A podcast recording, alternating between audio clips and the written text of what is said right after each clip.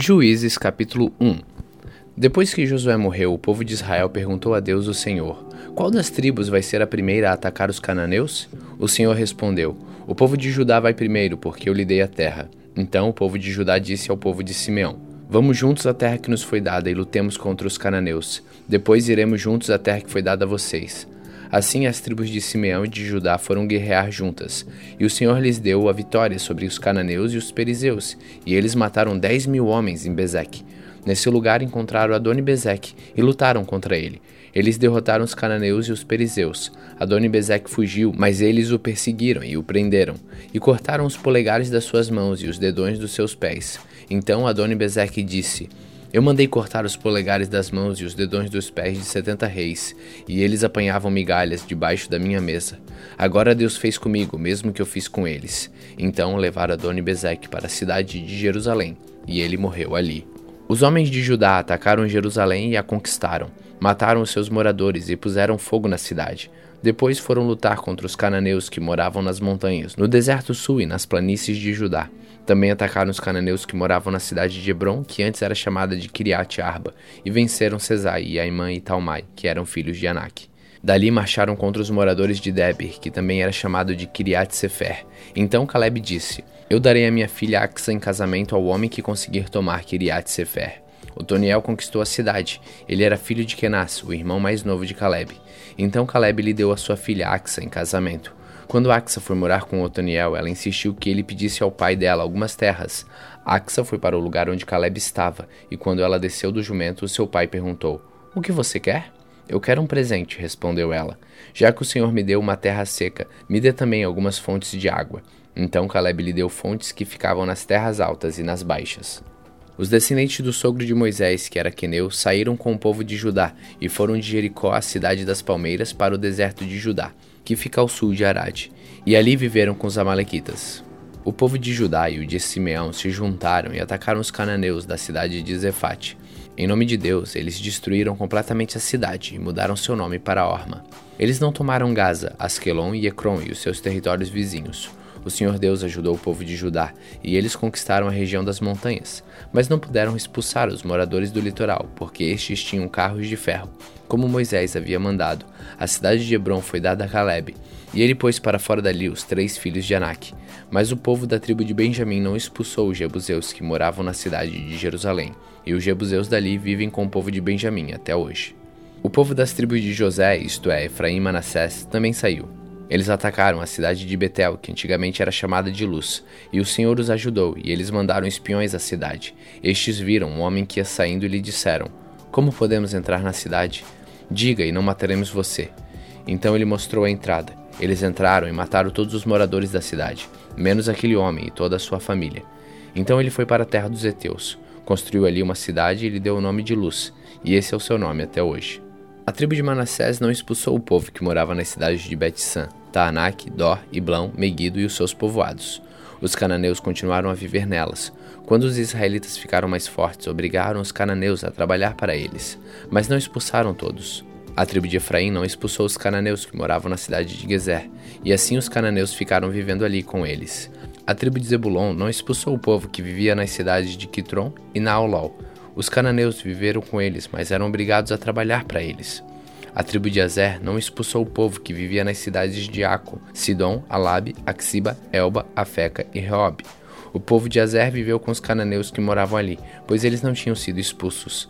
A tribo de Naphtali não expulsou o povo que morava nas cidades de Bet-Semes e Bet-Anat. Os cananeus viveram com o povo de Naphtali, mas eram obrigados a trabalhar para eles. Os amorreus forçaram a tribo de Dan a se retirar para as montanhas e não os deixavam descer ao vale. Os amorreus ficaram vivendo nas montanhas de Eres, em Aijalon e em Salabim, mas o povo da tribo de José os dominou e os forçou a trabalhar para eles. As terras dos amorreus começavam na subida do escorpião e em Sela e iam na direção norte. Juízes capítulo 2 o anjo do Senhor foi de Gigal a Boquim e disse aos israelitas: Eu tirei vocês da terra do Egito e os trouxe à terra que havia prometido aos seus pais. Eu disse: Nunca quebrei a aliança que fiz com vocês. Não faço nenhum acordo com os moradores desta terra. Pelo contrário, derrubem os altares deles. Mas vocês não fizeram o que eu disse. Em vez disso, vejam o que fizeram. Agora eu digo que não tirarei este povo do caminho de vocês. Eles serão seus inimigos, e os deuses deles vão ser tentações para vocês. Quando o anjo terminou de falar, todo o povo de Israel começou a chorar. Por isso aquele lugar é chamado de Boquim, e ali eles ofereceram sacrifícios a Deus, o Senhor. Josué mandou embora todo o povo de Israel, e cada homem foi tomar conta do seu pedaço de terra. O povo de Israel serviu a Deus, o Senhor, enquanto Josué viveu. Depois que ele morreu, eles ainda continuaram a servir o Senhor enquanto viveram os líderes que tinham visto tudo que o Senhor havia feito por Israel. Josué, filho de Num, servo do Senhor, morreu com a idade de 110 anos. Ele foi sepultado no seu próprio pedaço de terra, em Timate-Ares, na região montanhosa de Efraim, ao norte do Monte Gaás. Todas as pessoas daquela geração também morreram e os seus filhos esqueceram o Senhor e as coisas que ele havia feito pelo povo de Israel. Então o povo de Israel pecou contra Deus, o Senhor, adorando os deuses dos cananeus. Eles deixaram de adorar o Senhor, o Deus dos seus antepassados, que os havia tirado do Egito. Começaram a seguir outros deuses, os deuses dos povos que viviam ao seu redor. Eles adoraram seus deuses e assim fizeram o Senhor ficar muito irado. Abandonaram a Deus, o Senhor, e adoraram a Baal e a Astarote. O Senhor ficou muito irado com o povo de Israel e deixou que eles fossem atacados e roubados por povos vizinhos. Ele entregou os israelitas nas mãos dos inimigos que viviam ao redor, e por isso eles não puderam mais resistir. Sempre que saíam para lutar, o Senhor ficava contra eles. Como tinha dito, assim eles ficaram numa situação muito difícil. Então o Senhor Deus deu ao povo de Israel líderes fortes, chamados juízes, que os salvaram dos que os atacavam e roubavam. Mas eles não deram atenção a esses líderes e continuaram a desprezar a Deus e adorar outros deuses. Os pais deles haviam obedecido aos mandamentos do Senhor, mas eles não obedeceram. O Senhor lhes dava um líder e o ajudava. Enquanto esse líder vivia, o Senhor salvava o povo dos seus inimigos. Ele tinha pena dos israelitas porque eles sofriam na escravidão. Mas quando o líder morria, eles voltavam a viver como antes e se tornavam ainda piores do que os seus pais. Iam atrás de outros deuses e os serviam e adoravam. Teimavam em continuar nos seus maus caminhos. Por isso o Senhor Deus ficou muito irado com o povo de Israel e disse: Esta nação quebrou a aliança que eu mandei que os seus antepassados guardassem, e porque eles não me têm obedecido, não expulsarei mais desta terra nenhuma nação que Josué deixou quando morreu. Assim verei se os israelitas seguirão fielmente aos meus caminhos, como os seus antepassados seguiram. Assim o Senhor não expulsou logo da terra as nações que ele não tinha entregado a Josué, mas deixou que ficassem ali.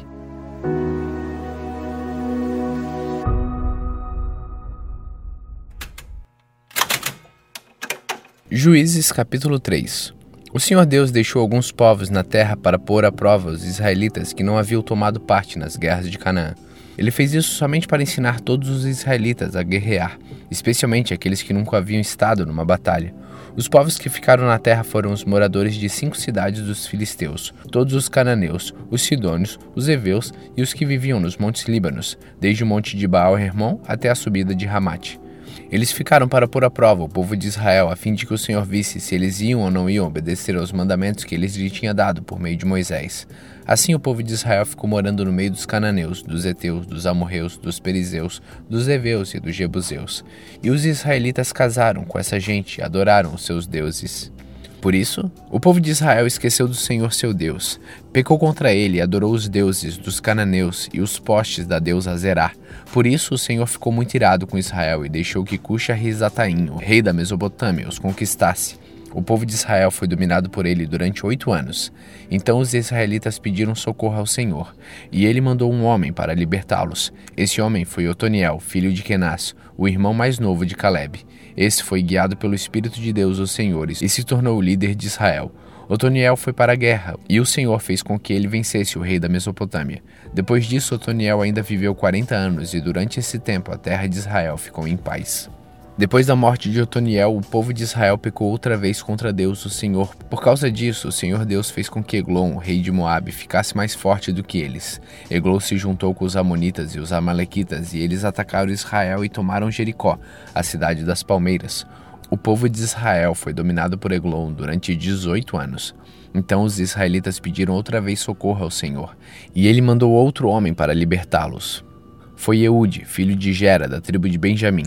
Eude era canhoto. O povo de Israel mandou levar o pagamento dos impostos para Eglon, o rei de Moabe. Então Eude fez um grande punhal de mais ou menos meio metro de comprimento. Ele amarrou o punhal debaixo da roupa do lado direito e foi levar os impostos a Eglon, que era muito gordo. Depois de entregá-los, Eude mandou embora os carregadores. Mas ele voltou do lugar onde estavam as imagens de pedra perto de Gigal e disse ao rei: Ó oh, rei, tenho uma informação secreta para lhe dar. Então o rei ordenou que todos os outros saíssem da sala, e todos saíram. O rei estava sentado na sua sala de verão no terraço. Eude chegou perto dele e disse: Tenho um recado de Deus para o Senhor. O rei se levantou. Então Eude, com a mão esquerda, tirou o punhal que estava no seu lado direito e enterrou na barriga de Eglon. O punhal entrou até o cabo, e a gordura o cobriu porque Eude não o tirou da barriga do rei. E a ponta do punhal apareceu entre as suas pernas. E em seguida Eude trancou as portas, saiu pela janela e foi embora. Aí os empregados chegaram e viram que as portas estavam trancadas. Então pensaram que o rei tinha ido ao banheiro. Esperaram muito tempo, mas como ele não abriu a porta, pegaram a chave e abriram. E o rei estava morto, caído no chão. Enquanto eles estavam esperando, Eude fugiu, passou pelas imagens de pedra e foi para Seirá. Quando chegou lá nas montanhas de Efraim, ele tocou uma corneta de chifre de carneiro para chamar os homens de Israel para a luta. Ele os guiou montanha abaixo, dizendo: Sigam-me. O Senhor Deus deu a vocês a vitória sobre os inimigos, os Moabitas.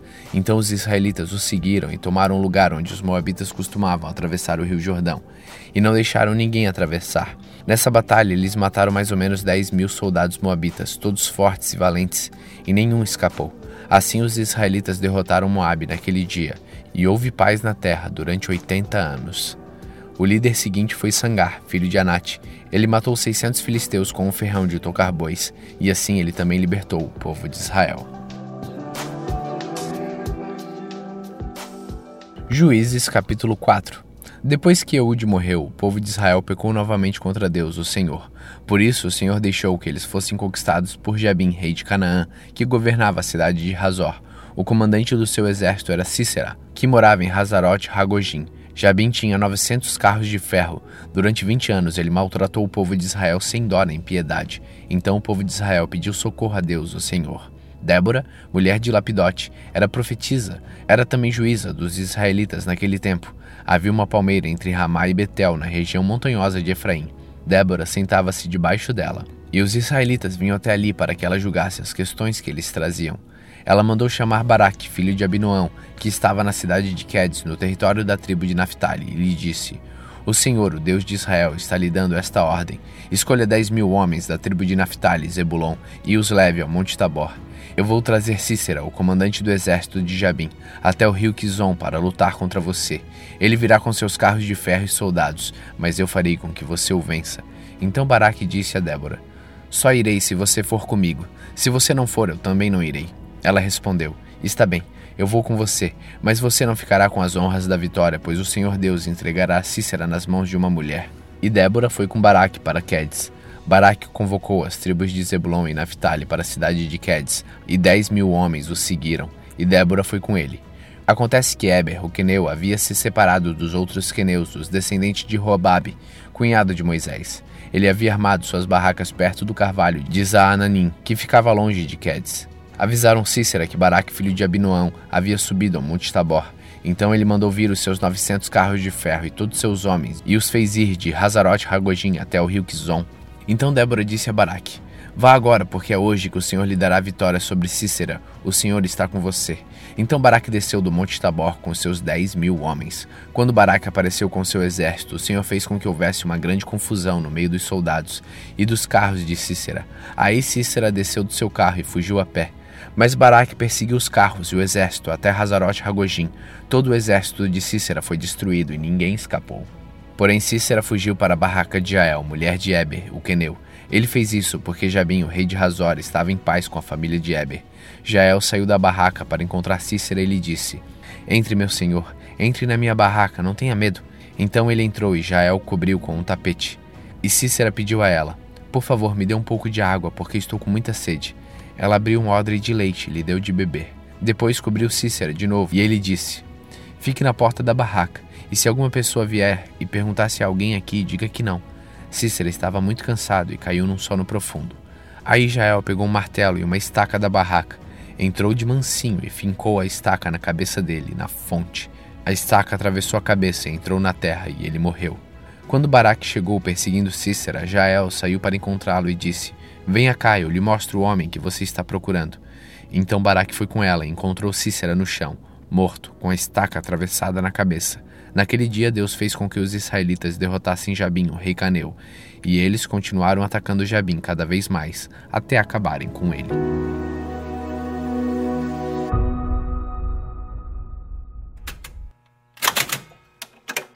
Juízes capítulo 5 Naquele dia Débora e Baraque, filho de Abinoão, cantaram assim: Louvem a Deus o Senhor, os israelitas resolveram lutar e o povo se apresentou alegremente. Ouçam reis, prestem atenção governadores. Eu tocarei música e cantarei ao Senhor, o Deus de Israel.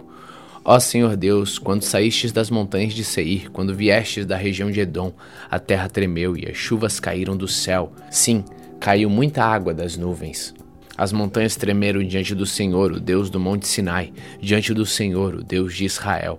Nos dias de Sangar, filho de Anate, nos dias de Jael, as estradas estavam desertas e os viajantes usavam os desvios. Nas cidades de Israel não havia ninguém. Elas ficaram vazias até que Débora veio para ser a mãe de Israel. Os israelitas escolheram novos deuses, e então houve guerra no país. E dos quarenta mil homens de Israel, nenhum carregava escudo ou lança. O meu coração está com os comandantes de Israel, com o povo que se ofereceu alegremente. Louvem a Deus, o Senhor. Falem disso, vocês que montam jumentos brancos, sentado nas suas celas, e os que viajam a pé. Escutem, a multidão barulhenta em volta dos poços está falando das vitórias do Senhor, das vitórias do povo de Israel. Então o povo do Senhor desceu para suas cidades. Levante-se, Débora, levante-se, levante-se, cante uma canção. Levante-se, marche, Baraque, filho de Abinoão, e leve presos os que o prenderam. Então os que tinham fé foram para onde estavam seus chefes, e o povo de Deus, o Senhor, pronto para lutar, foi encontrar-se com Baraque. Eles saíram de Efraim e foram para o vale das tribos de Benjamim e do seu povo. De Mequir desceram os comandantes e de Zebulon vieram os oficiais. Os chefes de Isaacar foram com Débora. Sim, a tribo de Isaacar foi, e Baraque também. Eles os seguiram até o vale, mas a tribo de Ruben estava dividida. Eles discutiram e não foram. Porque resolveram ficar lá com as ovelhas? Será que foi para ouvir os pastores chamarem o rebanho? Sim, a tribo de Ruben estava dividida. Eles discutiram e não foram. A tribo de Gade ficou a leste do rio Jordão, e a tribo de Dan nas pastagens. A tribo de Azer parou perto do mar, e ficou na beira das praias. Mas o povo de Zebulon e de Naphtali arriscou a sua vida no campo de batalha. Os reis vieram e lutaram com Taanak, perto do riacho de Megido. Os reis de Canaã lutaram, mas não tomaram dos inimigos nenhuma prata. Até as estrelas lutaram. Enquanto caminhavam pelo céu, elas lutaram contra Cícera. Os inimigos foram arrastados por uma enchente do rio Quizon, o velho rio Quizon. Eu marcharei, marcharei com firmeza. Então os cavalos galoparam e galoparam, socando a terra com seus cascos. Amaldiçoem a cidade de Meroz, diz o anjo do Senhor. Amaldiçoem, amaldiçoem os seus moradores, pois eles não vieram ajudar o Senhor, não vieram como soldados para lutar por ele. A mais feliz das mulheres de Jael, a mulher de Eber, o queneu. Ela é a mais feliz das mulheres que vivem em barracas. Cícera pediu água, porém ela lhe deu leite. Trouxe nata para ele numa linda taça. Pegou a estaca com uma das mãos e a marreta com a outra. Deu um golpe em Cícera e esmagou a sua cabeça. Furou e quebrou a sua cabeça em pedaços. Ele caiu de joelhos. Tombou e ficou estendido a seus pés. A seus pés ele caiu de joelhos e tombou. Ele caiu morto no chão. A mãe de Cícera olhou pela janela da sua casa.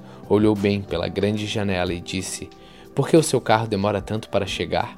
Por que os seus cavalos andam tão devagar? As suas acompanhantes mais sábias respondiam, e ela repetia para si mesma: Eles devem estar dividindo as coisas que tomaram, uma ou duas moças para cada soldado, roupas luxuosas para Cícera e panos bordados para o pescoço da rainha. Assim, ó Senhor Deus, morram todos os teus inimigos, porém os teus amigos brilhem como a forte luz do sol nascente. E houve paz no país durante quarenta anos. Juízes capítulo 6 o povo de Israel pecou contra Deus, o Senhor, e por isso ele deixou que o povo de Midian os dominasse durante sete anos. Os israelitas se escondiam de midianitas em cavernas e em outros lugares seguros nas montanhas, porque os midianitas eram mais fortes do que eles. Todas as vezes que os israelitas semeavam, os midianitas vinham com os amalequitas e os povos do deserto e os atacavam. Acampavam na terra e destruíam as suas colheitas até o sul, perto de Gaza. Não deixavam nada para os israelitas viverem, nem ao menos uma ovelha, uma vaca ou um jumento. Chegavam com seu gado e as suas barracas e eram tão numerosos como os gafanhotos. Ele e os seus camelos eram tantos que nem dava para contar. Vinham para destruir a terra e o povo de Israel não podia com eles. Então os israelitas pediram socorro a Deus, o Senhor. Quando eles oraram ao Senhor por causa dos midianitas, ele mandou um profeta que disse: Assim diz o Senhor, o Deus de Israel: Eu tirei vocês da escravidão do Egito eu os livrei dos egípcios e dos que lutaram contra vocês aqui nesta terra. Expulsei os seus inimigos e dei a vocês as terras deles. Eu disse que eu sou o Senhor, o Deus de vocês, e que vocês não deviam adorar os deuses dos amorreus que viviam nesta terra, mas vocês não quiseram me ouvir. Então o anjo do Senhor veio e sentou-se debaixo de um carvalho que havia perto do povoado de Ofra. Esse carvalho pertencia a Joás, que era da família de Abiezer, o seu filho Gideão estava malhando trigo no tanque de pisar uvas, escondidos para que os midianitas não o encontrassem. Então o anjo do Senhor apareceu a ele e disse: Você é corajoso, e o Senhor está com você. Gideão respondeu: Se o Senhor Deus está com o nosso povo, por que, que está acontecendo tudo isso com a gente? Onde estão aquelas coisas maravilhosas que os nossos antepassados nos contaram que o Senhor costumava fazer quando nos trouxe do Egito? Ele nos abandonou e nos entregou aos midianitas.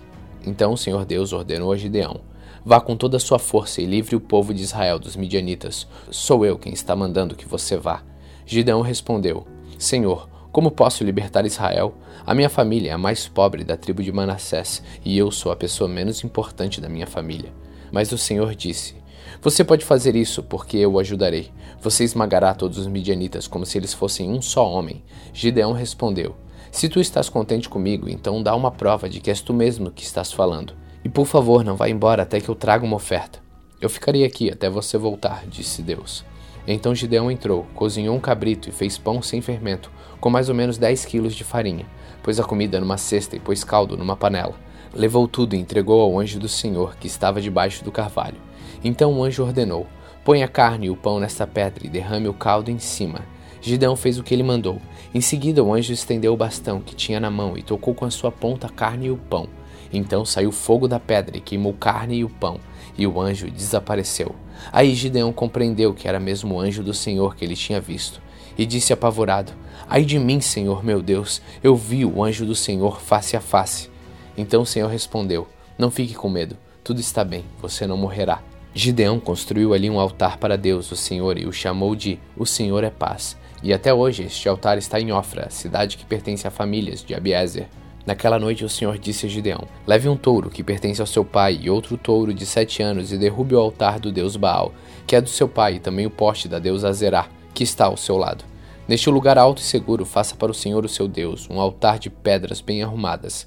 Depois pegue o segundo touro e a madeira do poste de Azerá arrancado, e queime tudo no altar como sacrifício.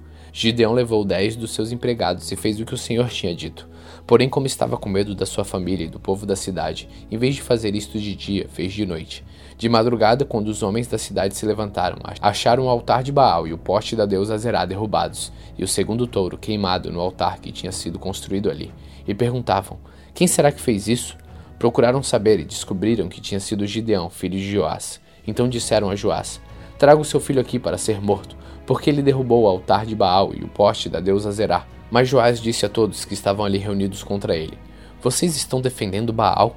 Quem o defender será morto antes do amanhecer. Se Baal é Deus, que ele mesmo se defenda. O altar dele é que foi derrubado.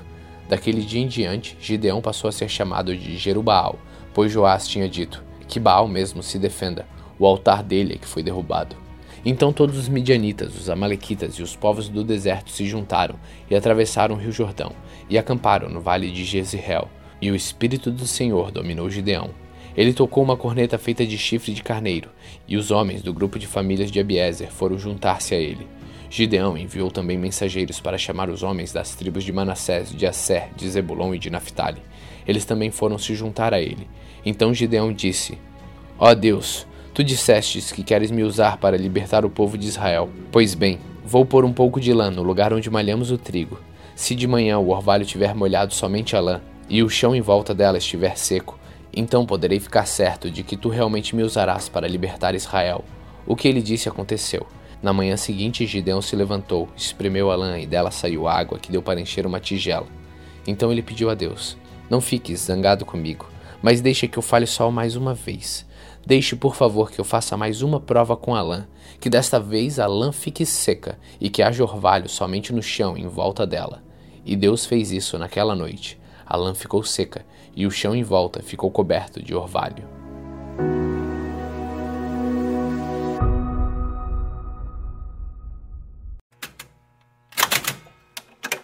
Juízes capítulo 7 Jerubaal, isto é, Gideão, e todos os homens que estavam com ele se levantaram de madrugada e foram acampar perto da fonte de Arode. O acampamento dos midianitas ficava no vale, no lado norte, perto do monte Moré. O Senhor Deus disse a Gideão: Você tem gente demais, e por isso não posso deixar que vocês derrotem os midianitas. Se eu deixasse, vocês poderiam pensar que venceram sem a minha ajuda. Anuncie ao povo o seguinte: Quem estiver com medo, que saia do monte Gilboa e volte para casa. Gideão anunciou e 22 mil homens voltaram, mas 10 mil ficaram. E o Senhor disse a Gideão: Ainda é gente demais. Leve todos até as águas, e ali eu separarei os que irão com você. Se eu disser que um homem deve ir com você, ele irá. Se disser que outro não deve ir, ele não irá. Aí Gideão fez com que os homens descessem até as águas, e o Senhor Deus lhe disse: Todos os homens que lamberem a água com a língua, como fazem os cachorros, devem ser separados dos que se ajoelharem para beber. Trezentos homens juntaram a água nas mãos e lamberam. Todos os outros se ajoelharam para beber. Aí o Senhor disse a Gideão: Com estes trezentos homens que lamberam a água, eu libertarei vocês e lhes darei a vitória sobre os midianitas. Diga aos outros que voltem para casa. Então Gideão mandou todos os outros israelitas para casa, menos aqueles trezentos. Mas estes ficaram com toda a comida e todas as cornetas. O acampamento dos midianitas estava abaixo deles, no vale. Então Naquela noite o Senhor Deus disse a Gideão: Levante-se e ataque o acampamento dos midianitas. Eu já dei a vitória a você. Mas se você estiver com medo de atacar, desça até o acampamento deles. Leve junto Purá, o seu ajudante. Você vai ouvir o que eles estão dizendo e então terá coragem para atacar o acampamento. Gideão e Purá desceram até bem perto do acampamento inimigo. Os midianitas, os amalequitas e os povos do deserto estavam espalhados no vale, como uma nuvem de gafanhotos. Eles e os seus camelos eram tantos como os grãos de areia da praia do mar. Quando Gideão chegou, ouviu um homem contando seu sonho a um amigo. Ele dizia: Eu sonhei que um pão de cevada rolou para dentro do nosso acampamento. Veio e bateu numa barraca. Ela caiu e virou do avesso e ficou estendida no chão. O amigo respondeu: É a espada de Gideão, o israelita, o filho de Joás. Isso quer dizer que Deus entregou a ele o nosso povo e todo o nosso exército. Quando Gideão ouviu esse sonho e entendeu o que ele queria dizer, ajoelhou-se e adorou a Deus. Então voltou para o acampamento israelita e disse: Levante-se. O Senhor Deus entregou o exército dos midianitas nas mãos de vocês. Gideão separou os trezentos em três grupos e deu a cada homem uma corneta de chifre de carneiro e um jarro com uma tocha dentro, e disse: Olhem para mim. Quando eu chegar perto do acampamento inimigo, façam o que eu fizer. Quando eu e o meu grupo tocarmos as cornetas, então vocês que estarão cercando o acampamento toquem as cornetas e gritem: Pelo Senhor e por Gideão. Um pouco antes da meia-noite, na hora de ser trocada a guarda, Gideão e os seus homens chegaram bem perto do acampamento. Então tocaram as cornetas e quebraram os jarros que levavam. Os três grupos tocaram as cornetas e quebraram os jarros. Eles seguravam a tocha na mão esquerda e a corneta na direita e gritavam: Uma espada pelo Senhor e por Gideão! E cada um ficou parado no seu lugar em volta do acampamento. Então todo o exército inimigo fugiu gritando. Enquanto os trezentos homens tocavam as cornetas, o Senhor Deus fez com que os homens do acampamento atacassem uns aos outros com as suas espadas. Eles seguiram na direção de Sererá e foram a Betsita e até a divisa de Abel-Meolá, perto de Tabat. Então os homens da tribo de Naphtali, de Azer e das duas metades da tribo de Manassés foram chamados e perseguiram os midianitas. Gideão enviou um mensageiro para dizerem a todos os que moravam na região montanhosa de Efraim: Desçam e lutem contra os midianitas, defendam o rio Jordão e os seus riachos até Bet-Bará, e não deixem os midianitas atravessarem. Então os homens de Efraim foram e defenderam o rio Jordão e os seus riachos até Bet-Bará. Eles prenderam Oreb e Zeeb, os dois chefes midianitas, mataram Oreb na pedra de Oreb e mataram Zeeb no seu tanque de pisar uvas. Continuaram a perseguir os midianitas e levaram a cabeça de Oreb e de Zeeb para Gideão, que estava a leste do rio Jordão. Juízes capítulo 8 Os homens da tribo de Efraim disseram a Gideão: Por que você não nos chamou quando foi lutar contra os midianitas? Por que fez isso com a gente? E tiveram uma discussão muito forte com Gideão, mas ele lhes disse: O que eu fiz com os midianitas não é nada comparado ao que vocês fizeram. Até aquilo que o menor dos homens de Efraim fez tem mais valor do que aquilo que todos os homens do grupo das famílias de Abiezer fizeram. Deus entregou Oreb e Zeeb, o chefe dos midianitas, a vocês. Que foi o que eu fiz que possa ser comparado com isso? Quando Gideão disse isso, os homens de Efraim ficaram menos zangados. Gideão e os seus trezentos homens foram até o rio Jordão e atravessaram. Eles estavam muito cansados, mas continuavam a perseguir o inimigo. Então Gideão fez aos homens da cidade de Sucote o seguinte pedido: Estou perseguindo os chefes midianitas Zeba e Salmuna, e os homens estão muito cansados. Por favor, deem comida para eles. Mas os chefes de Sucote responderam: Por que devemos dar comida para o seu exército? Você ainda não prendeu Zeba e Salmuna? Aí Gideão disse: Está bem, mas quando o Senhor me entregar Zeba e Salmuna, eu rasgarei a carne de vocês com os espinhos das plantas do deserto. Gideão foi a Penuel e fez o mesmo pedido aos homens dali. Mas os homens de Penuel lhe deram a mesma resposta que os homens de Sucote tinham dado. E Gideão disse: Quando eu voltar são e salvo, derrubarei esta torre. Zeba e Salmuna estavam em Carcor com o seu exército. De todo o exército dos povos do deserto, restavam apenas 15 mil homens 120 mil tinham sido mortos. Então, Gideão foi pelo caminho que rodeava o deserto, a leste de Noba e Joquimbeá, e atacou de surpresa o exército inimigo. Zeb e Salmuna, os dois chefes midianitas, fugiram, mas eles os perseguiram e os prendeu. E o exército inteiro foi derrotado. Gideão, filho de Joás, voltou da batalha pela subida de Eres, prendeu um moço de Sucote e lhe fez perguntas. Então o rapaz escreveu para Gideão os nomes dos 77 chefes e líderes de Sucote. Aí Gideão foi falar com os homens de Sucote e disse: Vocês lembram de quando me desprezaram? Vocês disseram que não iam dar comida para o meu exército cansado, porque eu não tinha prendido Zeb e Salmuna. Muito bem, aqui estão eles. Então pegou os espinhos das plantas do deserto e com eles castigou os chefes de Sucote. Também derrubou a torre de Penuel e matou os homens daquela cidade. Aí perguntou a Zeb e Salmuna: Com quem se pareciam os homens que vocês mataram em Tabor? E eles responderam: Pareciam com você, Todos tinham jeito de príncipe. Gideão disse: Eles eram meus irmãos, filhos da minha mãe. Juro pelo Senhor Deus que se vocês não os tivessem matado, eu também não mataria vocês. E disse a Jétero, seu filho mais velho: Levante-se e mate-os. Mas o rapaz não tirou a sua espada. Ele estava com medo, pois ainda era muito novo. Então Zeb e Salmano disseram a Gideão: Venha você mesmo nos matar, porque para isso é preciso ter coragem de homem. Aí Gideão matou Zeba e Salmuna e pegou os enfeites em forma de meia-lua que estavam no pescoço dos seus camelos. Os homens de Israel disseram a Gideão: Você nos salvou dos midianitas, portanto, seja nosso governador, e depois de você o seu filho e o seu neto. Gibeão respondeu: Eu não serei governador de vocês, e o meu filho também não.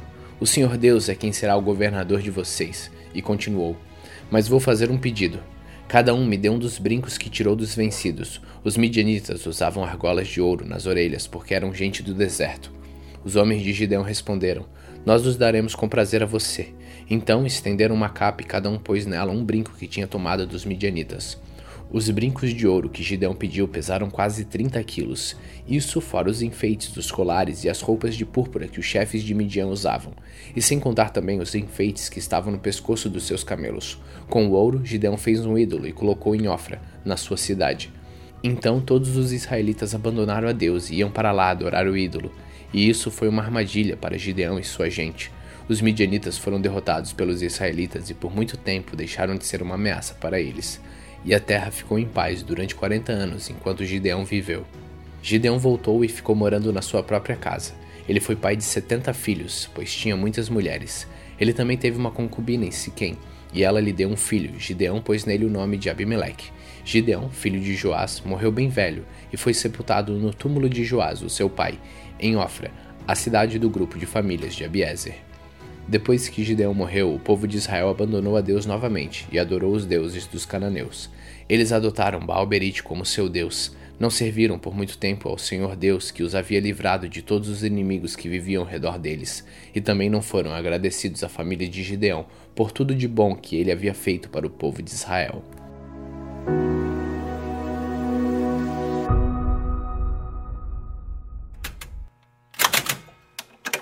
Juízes capítulo 9 Abimeleque, filho de Gideão, foi à cidade de Siquém, onde viviam todos os parentes da sua mãe. Ele pediu que elas perguntassem aos homens de Siquém: O que é que vocês preferem ser? Ser governados pelos setenta filhos de Gideão ou por um só homem?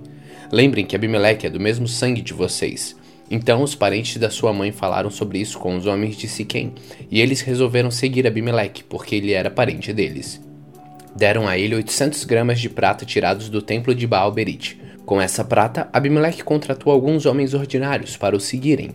Abimeleque foi para a casa do seu pai, em Ofra e Ali. Em cima de uma só pedra, ele matou seus setenta irmãos, os filhos de Gideão. Mas Jotão, filho mais moço, se escondeu e por isso não foi assassinado. Então todos os homens de Siquém e de Bet-Milo se reuniram na árvore sagrada de Siquém, e ali fizeram de Abimeleque o seu rei. Quando Jotão soube disso, subiu até o alto do monte Gerezim e gritou para eles: Homens de Siquém, me escutem, e Deus escutará vocês. Aí o Jotão disse: Uma vez as árvores resolveram procurar um rei para elas. Então disseram a Oliveira: Seja nosso rei. E Oliveira respondeu: Para governar vocês eu terei de parar de dar o meu azeite, usado para honrar os deuses e os seres humanos. Aí as árvores pediram à figueira: Venha ser o nosso rei. Mas a figueira respondeu: Para governar vocês eu terei de parar de dar os meus figos tão doces. Então as árvores disseram à parreira: Venha ser o nosso rei. Mas a parreira respondeu: Para governar vocês, eu terei de parar de dar o meu vinho, que alegra os deuses e os seres humanos. Aí todas as árvores pediram ao espinheiro: Venha ser o nosso rei. E o espinheiro respondeu: Se vocês querem mesmo me fazer o seu rei, venham e fiquem debaixo de minha sombra. Se vocês não fizerem isso, sairá fogo do espinheiro e queimará os cedros do Líbano. E Jotão continuou: Será que vocês foram sinceros e honestos quando fizeram de Abimeleque um rei? E será que vocês trataram Gideão e a sua família com decência e de acordo com o que ele merecia? Lembrem que meu pai lutou por vocês. Ele arriscou a vida para salvá-los dos midianitas. Mas hoje vocês estão contra a família de meu pai. Vocês mataram seus setenta filhos em cima de uma só pedra e depois fizeram do seu filho Abimeleque, que é o filho de uma escrava, o rei de Siquém.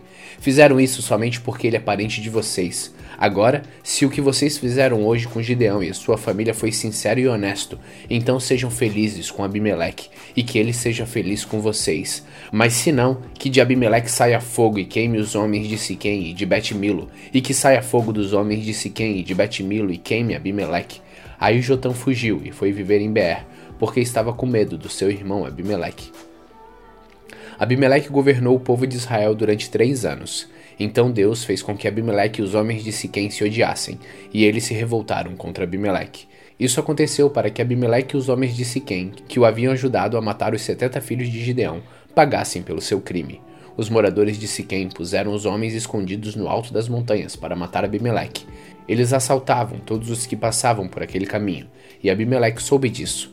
Gaal, filho de Ebed, foi com seus irmãos para Siquém, e os homens dali confiaram nele. Eles foram até as suas plantações, apanharam uvas e prepararam vinho, e então fizeram uma festa. Depois entraram no templo do seu Deus, comeram, beberam e amaldiçoaram Abimeleque. Aí Gaal disse: Por que estamos sendo dominados por Abimeleque? Que tipo de homem somos nós, os homens de Siquém? E quem é ele? É o filho de Gideão. No entanto, Zebul recebe ordens dele. Por que devemos ser dominados por ele? Sejam fiéis aos seus antepassados Ramor, pai de Siquém. Ah, se eu fosse o líder deste povo! Expulsaria Abimeleque e diria: Já que o seu exército é tão grande, então saia e lute. Zebul, governador da cidade, ficou com muita raiva quando soube o que Gaal tinha dito, e mandou mensageiros a Abimeleque, que estava em Arumá, para dizerem a ele: Gaal, filho de Ebed, e os seus irmãos vieram a Siquém e estão atiçando o povo da cidade contra você. Por isso faça o seguinte: Durante a noite você e os seus homens saiam e se escondam nos campos. Amanhã, levante-se ao nascer do sol e ataquem de surpresa a cidade. E quando Gaal e seus homens saírem para lutar, ataquem com tudo que vocês tiverem. Então Abimeleque e todos seus homens saíram durante a noite e se esconderam fora de Siquém, divididos em quatro grupos. Gaal se levantou e foi para o portão da cidade. Aí Abimeleque e os seus homens saíram de onde estavam escondidos. Quando Gaal os viu, disse a Zebul: Veja, vem gente descendo do alto das montanhas. Mas Zebu respondeu: Não são homens, são as sombras das montanhas. Porém Gaal disse: Veja, vem gente descendo bem na nossa frente, um grupo vem vindo da árvore sagrada. Então Zebul disse: Onde foi parar toda a sua conversa? Não foi você quem perguntou por que devemos servir Abimeleque? Pois são estes os homens de quem você estava caçoando. Saia agora e lute contra eles. Aí Gaal saiu na frente dos homens de Siquém e lutou contra Abimeleque. Abimeleque o atacou e Gaal fugiu. Muitos homens caíram feridos até perto do portão da cidade. Então Abimeleque voltou para Arumá, e Zebul foi até Siquém e expulsou de lá Gaal e seus irmãos. No dia seguinte, o povo de Siquém saiu para os campos, e Abimeleque ficou sabendo disso. Então ele dividiu seus homens em três grupos e deixou escondidos no campo, esperando. Quando Abimeleque viu o povo saindo da cidade, saiu de onde estava escondido e os matou. Abimeleque e o seu grupo atacaram de surpresa e tomaram conta do portão da cidade. Os outros dois grupos atacaram o povo que estava no campo e mataram todos. Abimeleque combateu os homens da cidade o dia todo, tomou a cidade e matou seus moradores. Então destruiu a cidade e espalhou sal no chão. Quando os chefes da torre de Siquém souberam disso, foram todos para a fortaleza do templo de Baal-Berit para ficar em segurança. Mas Abimeleque soube que eles estavam reunidos lá. Aí subiu o monte Salmão com seus homens, pegou um machado, cortou um galho de árvore e pôs no ombro. Disse aos homens para fazerem depressa a mesma coisa, e cada um deles cortou um galho de árvore, e depois eles seguiram Abimeleque e fizeram uma pilha de galhos encostado na fortaleza. Em seguida puseram fogo nos galhos e queimaram a fortaleza com toda a gente dentro. Assim morreram todos os moradores da torre de Siquém, mais ou menos mil homens e mulheres. Depois Abimeleque foi a Tebes, cercou a cidade e a conquistou. Em Tebes havia uma forte torre. Todos os homens e mulheres e os líderes da cidade correram e entraram nela, fecharam as portas e foram para o terraço. Abimeleque avançou, atacou a torre e chegou até a porta para pôr fogo nela. Mas uma mulher jogou uma pedra de moinho na cabeça dele e quebrou seu crânio. Aí ele chamou depressa o moço que carregava suas armas e disse: Tire a sua espada e me mate. Não quero que digam que fui morto por uma mulher. Então o rapaz tirou a espada e o matou. Quando os israelitas viram que Abimeleque estava morto, voltaram todos para casa. Assim, Deus castigou Abimeleque pelo crime que havia cometido contra seu pai, o crime de matar os seus setenta irmãos. E como castigo pela maldade dos homens de Siquém, Deus fez com que eles sofressem. E assim aconteceu o que Jotão, filho de Gedeão, tinha dito que ia acontecer, quando os amaldiçoou.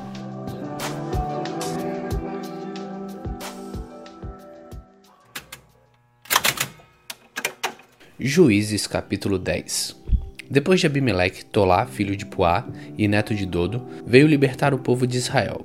Ele era da tribo de Zacar e morava na cidade de Samir, na região montanhosa de Efraim. Tolá foi líder de Israel durante 23 anos, depois morreu e foi sepultado em Samir. Em seguida apareceu Jair, na terra de Gileade. Jair foi líder de Israel durante 22 anos. Ele tinha 30 filhos que montavam 30 jumentos. Os seus filhos tinham 30 cidades na região de Gileade. Elas são chamadas até hoje de cidades de Jair. Jair morreu e foi sepultado em Camon. E mais uma vez os israelitas pecaram contra Deus, o Senhor. Adoraram Deus Baal de várias cidades, a Deus Astarote e também os deuses da Síria, de Sidom, de Moabe, de Amon e dos filisteus. Eles abandonaram o Senhor e deixaram de adorá-lo. Então ele ficou muito irado com os israelitas e deixou que sofressem nas mãos dos filisteus e dos amonitas. Naquele mesmo ano, eles derrotaram os israelitas e os escravizaram. Durante 18 anos, eles escravizaram todos os israelitas que viviam em Gileade, a leste do rio Jordão, na terra dos amorreus. Os amonitas também atravessaram o rio Jordão para lutar contra as tribos de Judá, de Benjamim e de Efraim, e assim Israel passava por uma grande aflição. Todos os israelitas pediram socorro a Deus, o Senhor, orando assim: Nosso Deus, nós pecamos contra ti, porque te deixamos e adoramos os deuses dos cananeus. E o Senhor respondeu: No passado, os egípcios, os amorreus e os amonitas, os filisteus, os sidônios, os amalequitas e os amonitas escravizaram vocês, e vocês me pediram socorro, e eu os salvei deles. Mas assim mesmo vocês me abandonaram e adoraram outros deuses, por isso eu não vou mais ajudá-los. Agora peçam socorro aos deuses que vocês escolheram, que eles os ajudem quando vocês estiverem em dificuldades. Mas o povo de Israel respondeu: De fato nós pecamos. Faze de nós o que quiseres, mas salva-nos hoje, por favor. Então eles jogaram fora os seus deuses estrangeiros e adoraram a Deus, o Senhor. E ele teve pena deles por causa da situação difícil em que estavam. Então o exército amonita veio e acampou em Mispa, e os chefes do povo de Gileade combinaram que o homem que comandasse os israelitas na luta contra os amonitas seria o chefe dos moradores de Gileade. Juízes capítulo 11 Jefté da região de Gileade era um soldado valente. O seu pai se chamava Gileade e a sua mãe era uma prostituta. A esposa de Gileade também teve filhos. Quando cresceram, eles expulsaram Jefté, dizendo: Você não vai herdar nada do nosso pai porque você é filho de outra mulher. Jefté fugiu dos seus irmãos e foi morar na terra de Tobi. Lá, alguns homens ordinários se juntaram a ele e andavam juntos. Algum tempo depois, os amonitas foram guerrear contra o povo de Israel. Quando isso aconteceu, os chefes de Gileade foram buscar Jefté na terra de Tobi e disseram: Venha com a gente, seja nosso chefe na guerra contra os amonitas. Jefté respondeu: Eu sei que vocês me odeiam e odeiam tanto que me fizeram sair da casa do meu pai. Como é que vocês vêm me pedir ajuda agora que estão em dificuldades? Nós viemos falar com você porque queremos que comande todo o povo de Gileade na luta contra os amonitas. Responderam eles. Jefté disse: Se me levarem de volta para casa a fim de lutar contra os amonitas, e se o Senhor Deus me der a vitória, eu serei governador de vocês, está certo? Eles responderam: Sim, nós faremos como você disse. O Senhor é a nossa testemunha. Aí Jefté foi com os chefes de Gileade e o povo o colocou como governador e chefe. E em Mispa, na presença do Senhor, Jefté fez o povo jurar que faria tudo o que havia sido dito. Então Jefté enviou mensageiros ao rei dos Amonitas. Os mensageiros disseram: O que é que vocês têm contra mim? Por que invadiram o meu país? O rei dos Amonitas respondeu: Quando os israelitas saíram do Egito, tomaram minha terra, desde o rio Arnon até os rios Jaboque e Jordão. Agora, sem luta, vocês devem devolver a minha terra. Jefté mandou outros mensageiros ao rei dos Amonitas com a seguinte resposta: o povo de Israel não tomou a terra de Moabe, nem a terra de Amon. Quando os israelitas saíram do Egito, foram pelo deserto até o golfo de Acaba e daí até Cádiz. Eles mandaram mensageiros aos reis dos Edomitas, pedindo licença para passar pelas suas terras, mas ele não deixou. Então os israelitas pediram a mesma coisa ao rei de Moabe, porém ele também não deixou. Por isso os israelitas ficaram em Cádiz. Eles foram pelo deserto, rodearam a terra dos Edomitas e dos Moabitas e chegaram até a parte leste de Moabe no outro lado do rio Arnon. Acamparam ali, mas não atravessaram o rio porque estava na fronteira de Moabe. Aí os israelitas mandaram mensageiros a Seom, o rei amorreu de Esbom, e pediram licença para atravessar aquele país a fim de poderem chegar à sua terra. Mas Seom não deixou. Levou todo o seu exército, acampou em Jaz e atacou o povo de Israel. Mas o Senhor, o Deus de Israel, fez com que os israelitas derrotassem Seom e todos seus homens. E assim os israelitas conquistaram toda a terra que era dos amorreus. Tomaram toda a terra dos amorreus, desde o rio Arnon ao sul até o rio Jaboque ao norte, e desde o deserto a leste até o rio Jordão a oeste. Assim foi o Senhor, o Deus de Israel, quem expulsou os amorreus para o seu povo, os israelitas. E agora vocês querem tentar tomar a terra de volta? Podem ficar com tudo o que queremos, o Deus de vocês lhes deu. Mas nós vamos ficar com tudo o que o Senhor nosso Deus conquistou para nós. Você pensa que é melhor do que Balaque, filho de Zippor, que era rei de Moabe? Será que alguma vez ele desafiou Israel? Quando foi que ele guerreou contra nós? Durante 300 anos, o povo de Israel morou em Esbom e Aroer. Morou também nas cidades vizinhas e em todas as outras cidades das margens do rio Arnon. Por que foi que vocês não tomaram essas cidades de volta durante todo esse tempo? Não, eu não fiz nada de errado contra vocês. Vocês é que fazem mal querendo lutar contra mim. O Senhor é o juiz e ele decidirá hoje entre os israelitas e os amonitas. Mas o rei dos amonitas não quis ouvir os mensageiros que Jefté havia mandado então o Espírito do Senhor dominou Jefté, e ele atravessou Gileade Manassés e voltou para Mispa, em Gileade. Dali foi para Amon, e prometeu o Senhor o seguinte: Se fizeres que eu vença os Amonitas, eu queimarei em sacrifício aquele que sair primeiro da minha casa, para me encontrar quando eu voltar da guerra. Eu oferecerei em sacrifício a ti. Então Jefté atravessou o rio para lutar contra os amonitas e o Senhor lhe deu a vitória. Ele derrotou os amonitas desde Aroer até perto de Minite, vinte cidades ao todo, e continuou até Abel, Queramim. Houve uma grande matança e os israelitas derrotaram os amonitas. Quando Jefté voltou para sua casa em Mispa, a sua filha saiu ao seu encontro, dançando e tocando pandeiro. Era filha única. Ele não tinha mais nenhuma filha ou filho. Quando Jefté a viu, ficou desesperado rasgou as roupas e disse: Ah, minha filha, você está partindo meu coração. Por que tem de ser você quem vai me fazer sofrer? Eu fiz uma promessa a Deus, o Senhor, e não posso voltar atrás. Ela respondeu: Se o Senhor fez uma promessa ao Senhor Deus, faça de mim o que prometeu. Pois o Senhor Deus deixou que o Senhor se vingasse dos nossos inimigos, amonitas. E continuou: Só peço uma coisa: deixe que eu vá com as minhas amigas pelos montes e chore durante dois meses porque nunca chegarei a ser mãe. E o pai deixou que ela fosse por dois meses. Então elas e as suas amigas saíram pelas montanhas, chorando porque ela nunca chegaria a ser mãe. Depois dos dois meses, ela voltou para o pai, e ele fez o que havia prometido a Deus. Assim, ela morreu virgem. Daí veio o costume de as mulheres israelitas saírem durante quatro dias, todos os anos, para chorar pela filha de Jefté, o gileadita.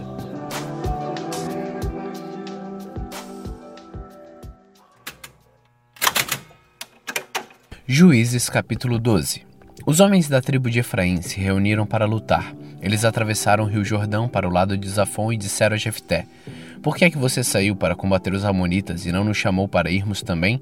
Por causa disso nós vamos queimar a sua casa com você dentro. Mas Jefté respondeu: eu e o meu povo tínhamos uma briga séria com os Amonitas. Chamei vocês, mas vocês não me livraram deles. Quando vi que vocês não iam me ajudar, arrisquei a vida e fui combater eles. E o Senhor Deus me deu a vitória. Então por que é que vocês vêm lutar agora contra mim? Aí Jefté juntou todos os homens de Gileade. Eles guerrearam contra os homens de Efraim e os derrotaram. Fizeram isso porque os efraimitas tinham dito: Vocês gileaditas que moram nas terras de Efraim de Manassés são desertores de Efraim.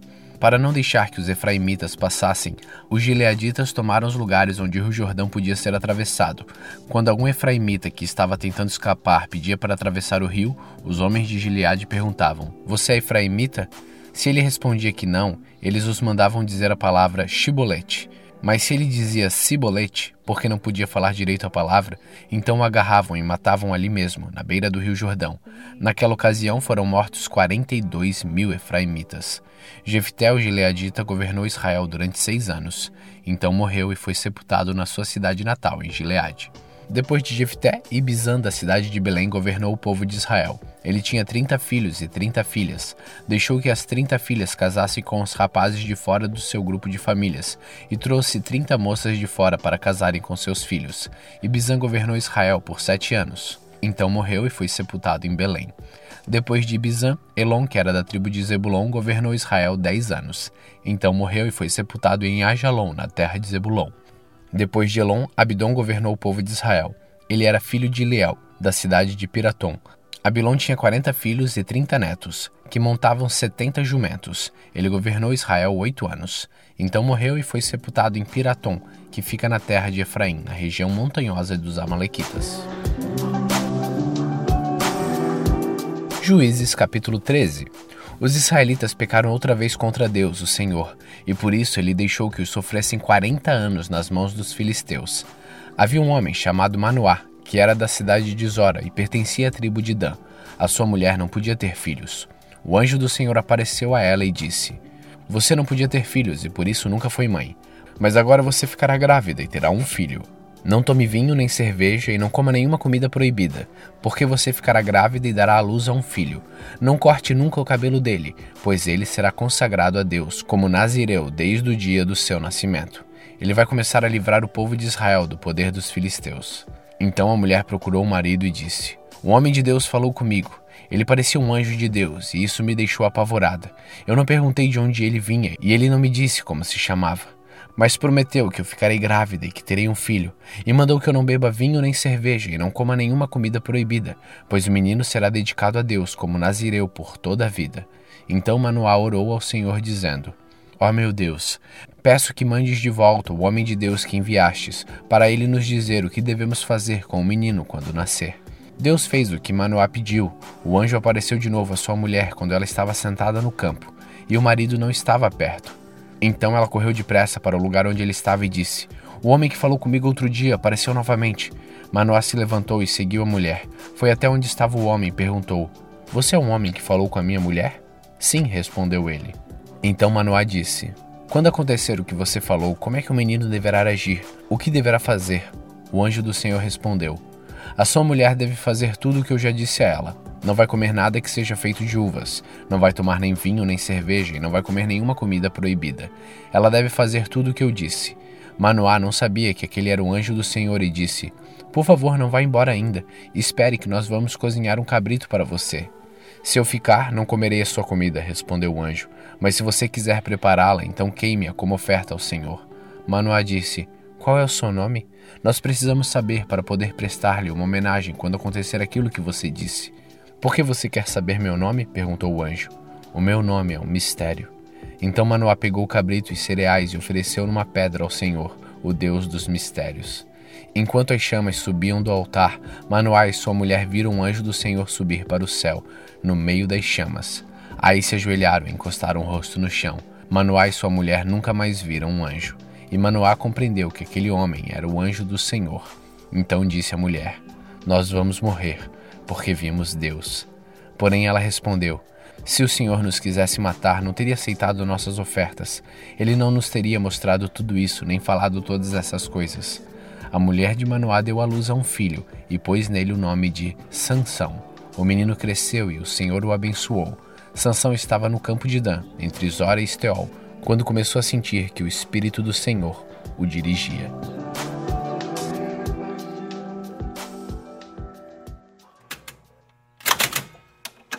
Juízes capítulo 14 Sansão desceu até a cidade de Tima e ali viu uma moça filisteia.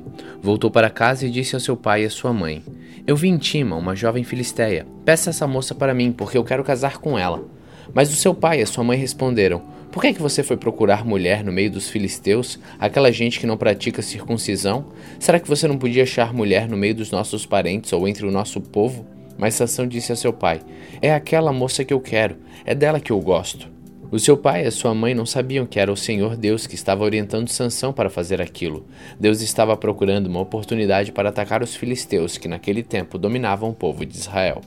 Sansão desceu com seus pais até a cidade de Tima. Quando estava passando pelas plantações de uvas de Tima, um leão novo veio rugindo para cima dele. Mas o espírito do Senhor fez com que Sansão ficasse forte. Com suas próprias mãos, Sansão despedaçou o leão, como se fosse um cabrito porém não contou nem ao seu pai nem à sua mãe o que havia feito. Então ele foi conversar com a moça e gostou dela. Poucos dias depois, Sansão voltou para lá, para casar com ela. Saiu da estrada para dar uma olhada no leão que havia matado, e ficou espantado ao ver um enxame de abelhas e mel dentro do corpo do animal. Então tirou o mel com a mão e saiu comendo. Foi até onde estava o seu pai e a sua mãe e lhes deu um pouco, e eles comeram. Porém Sansão não lhe contou que havia tirado o mel do corpo do leão.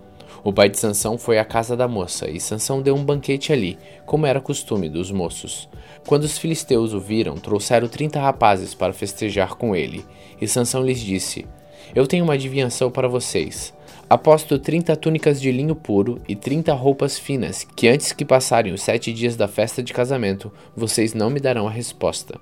Eles responderam: Diga qual é a adivinhação. Sansão disse: Do que come saiu comida, e do forte saiu doçura. Três dias depois, eles ainda não haviam encontrado a resposta para a adivinhação.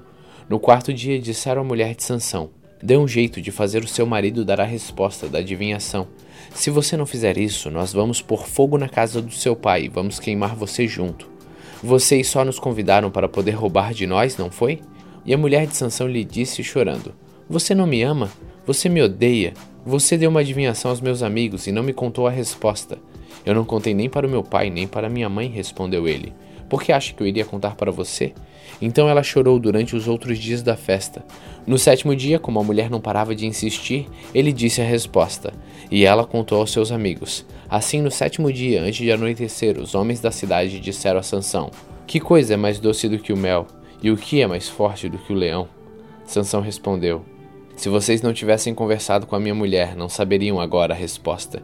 Então o espírito do Senhor fez com que Sansão ficasse forte, e ele desceu até Asquelon e ali matou trinta homens. Tirou as roupas finas que eles vestiam e deu aos rapazes que tinham respondido à adivinhação. Depois voltou para a casa do seu pai, furioso com o que havia acontecido. E a mulher de Sansão foi dada ao homem que tinha sido seu padrinho de casamento.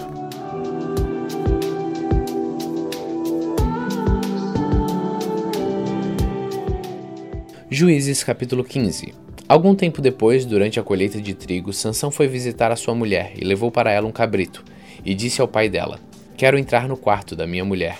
Mas o pai não deixou e respondeu: Eu pensei que você a odiava, e por isso a dei em casamento ao seu amigo. Mas a irmã menor é ainda mais bonita. Se você quiser, pode ficar com ela. Sansão disse: Desta vez eu não sou responsável pelo que fizer com os filisteus. Então caçou trezentas raposas. Amarrou-as duas a duas pelos rabos e prendeu em cada par de rabos uma tocha.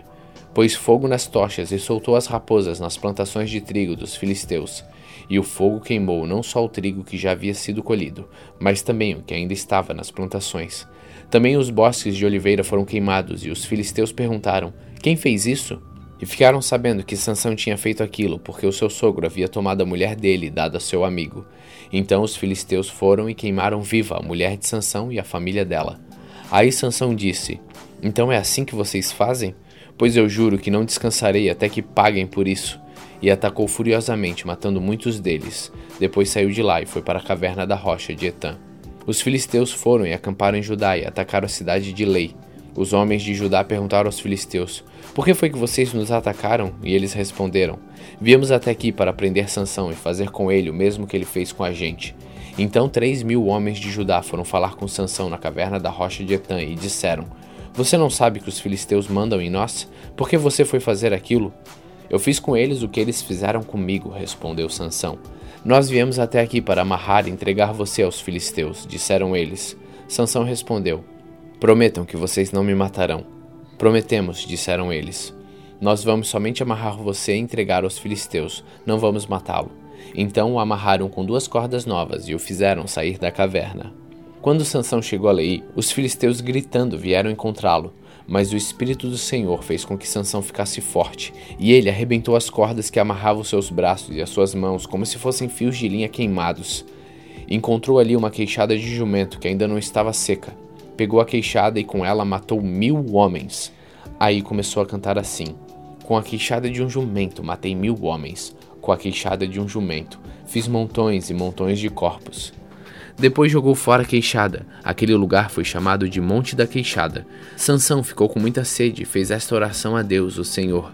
Tu me deste esta grande vitória. Será que agora vais deixar que eu morra de sede e caia nas mãos desta gente que não pratica circuncisão? Então, na cidade de Lei, Deus abriu um buraco e dele saiu água. Sansão bebeu aquela água e sentiu-se bem melhor. Aquela fonte foi chamada de En-Hacoré e existe até hoje. Sansão governou o povo de Israel 20 anos na época em que os filisteus dominavam aquela terra.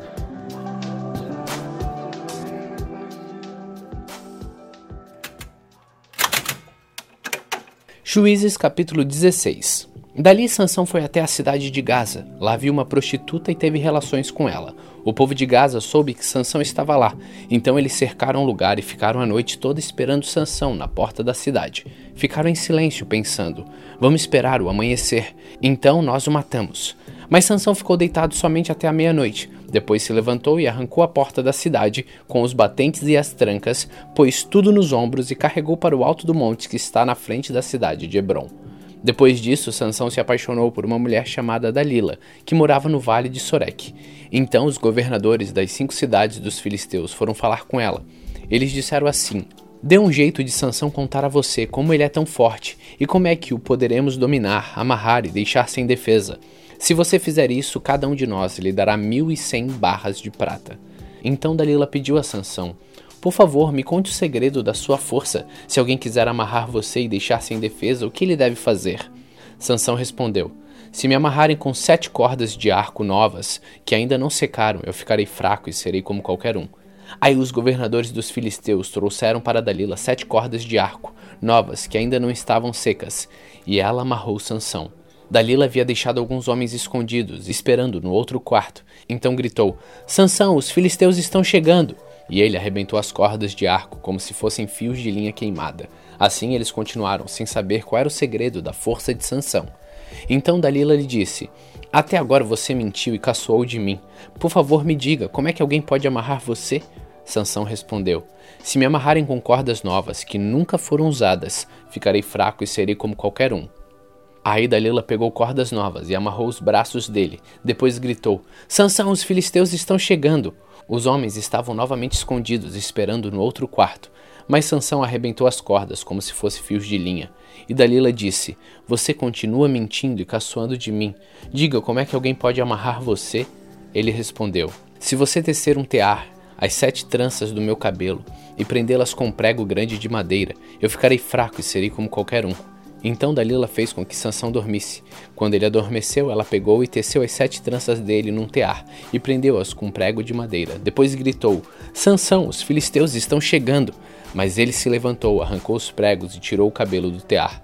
Então ela disse: Por que é que você disse que me ama, se isso não é verdade? Você me fez de boba três vezes e até agora você não me contou por que é tão forte.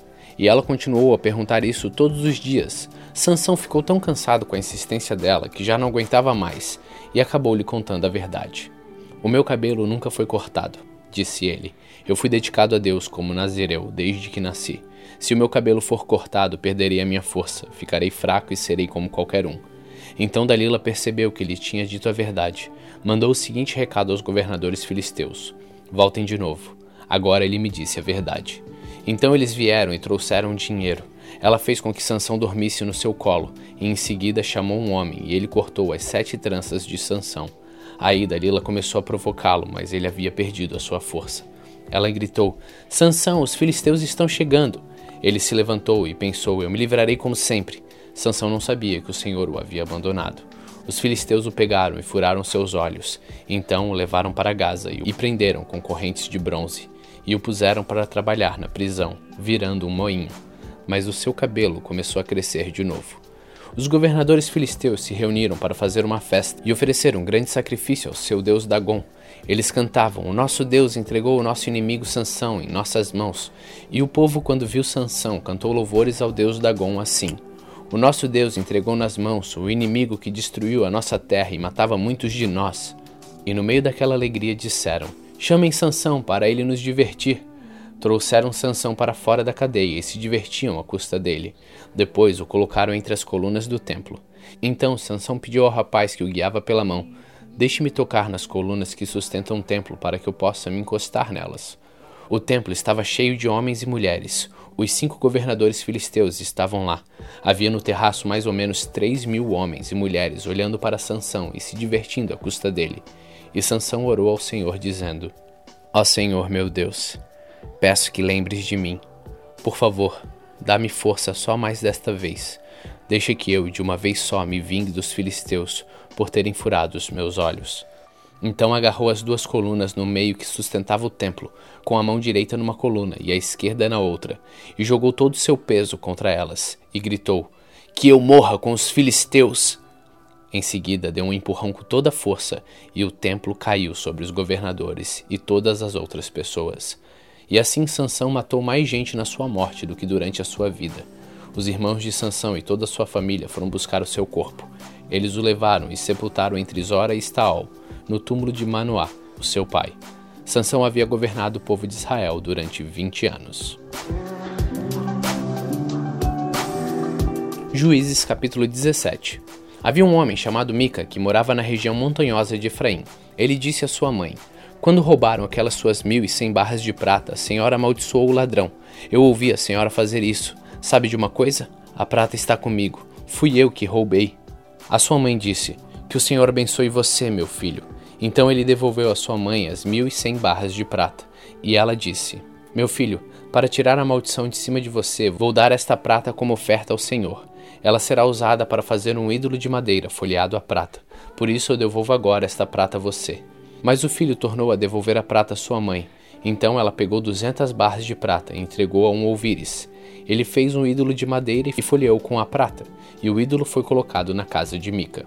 Mica fez uma capela. Ele fez outros ídolos e também uma roupa de sacerdote. Separou um dos seus filhos para ser seu sacerdote. Naquele tempo não havia rei em Israel e cada um fazia o que bem queria. Um rapaz estava passando uns tempos na cidade de Belém de Judá. Ele era levita.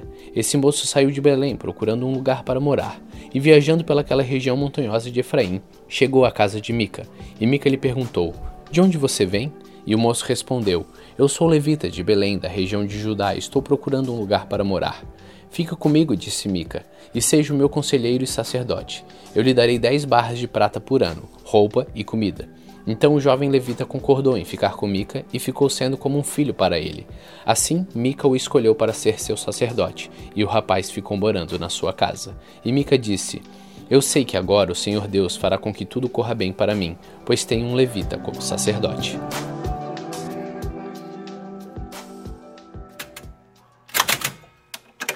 Juízes capítulo 18 Naquele tempo não havia rei em Israel, e a tribo de Dan estava procurando uma terra para morar, terra que fosse só deles. Isso porque até aquela ocasião eles não tinham recebido a parte da terra que devia ser deles, embora as outras tribos de Israel já estivessem recebido a sua parte. Então o povo de Dan escolheu cinco homens de valor entre todas as famílias da tribo.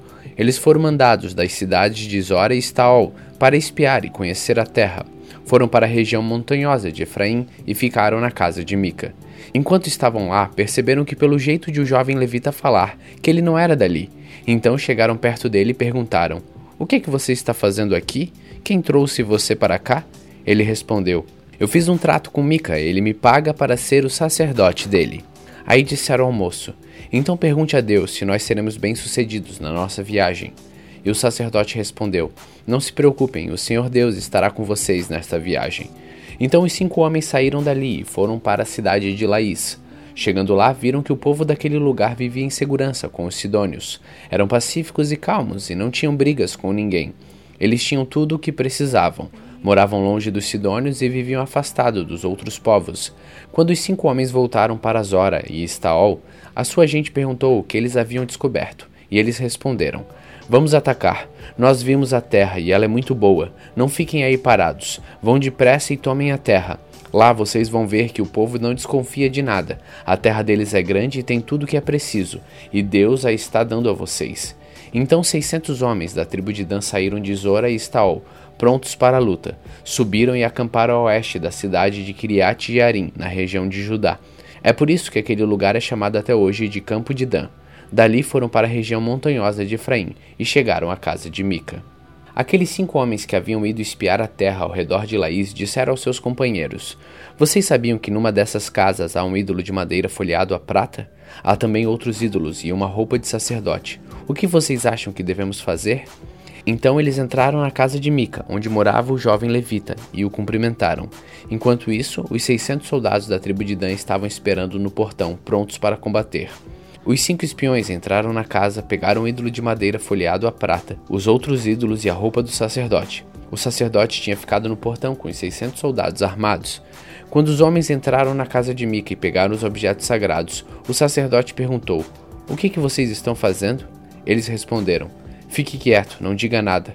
Venha com a gente e seja o nosso sacerdote conselheiro. Você não gostaria de ser o sacerdote de uma tribo inteira em vez de ser o sacerdote apenas de uma família?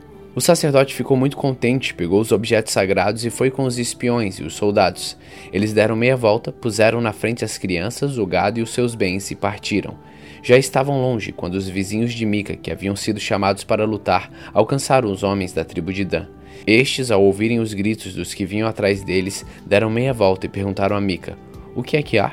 Para que toda essa gente? Ele respondeu: Vocês ainda me perguntam o que é que há? Vocês me tomaram os deuses que eu fiz e o meu sacerdote foram embora. O que foi que sobrou para mim? Os homens de Dan disseram: É melhor você não falar mais nada, porque estes homens podem ficar zangados e acabar atacando vocês. Nesse caso, você e toda a sua família morreriam. Depois de dizerem isso, os homens de Dan partiram, e Mica viu que eles eram mais fortes, e então voltou para casa. Os homens da tribo de Dan levaram as coisas que Mica havia feito e também o sacerdote dele.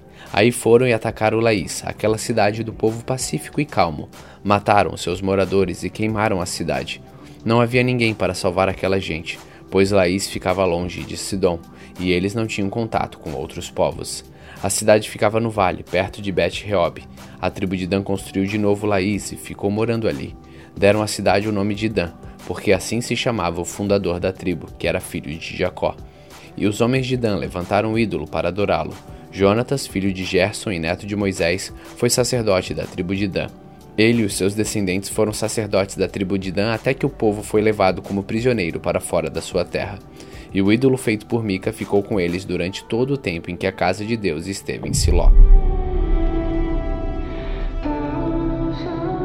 Juízes capítulo 19 Naqueles dias em que Israel não tinha rei, um levita foi morar bem longe, na região montanhosa de Efraim. Ele arranjou uma jovem de Belém de Judá para ser a sua concubina. Porém, ela brigou com ele e voltou para a casa do seu pai, em Belém. E ficou lá durante quatro meses. Então o homem resolveu ir a Belém atrás dela para tentar convencê-la a voltar. Ele foi com seu empregado e levou dois jumentos, e a moça o recebeu na casa do seu pai. Quando o pai da moça viu o levita, recebeu-o com alegria e insistiu que ficasse na sua casa. Ele ficou ali três dias. Assim o casal tomou as suas refeições e passou as noites ali. No quarto dia, eles se levantaram cedo e se aprontaram para ir embora. Mas o pai da moça disse ao levita: Coma alguma coisa antes de ir e assim você se sentirá melhor. Você pode ir mais tarde. Então os dois homens se sentaram e comeram e beberam juntos. Aí o pai da moça disse: Por favor, fique mais uma noite, divirta-se. O homem se levantou para sair, mas o pai da moça insistiu muito que ele ficasse, e assim o levita passou outra noite ali. No quinto dia, bem cedo, ele se levantou para ir, mas o pai da moça pediu: Por favor, coma alguma coisa, espere até mais tarde. E os dois homens comeram juntos. Quando o homem, a moça e o empregado iam saindo, o pai disse: Olhe, agora já é quase noite. É melhor você ficar para passar a noite aqui. Logo vai ficar escuro. Fique aqui e divirta-se. Amanhã você poderá se levantar cedo e viajar de volta para casa.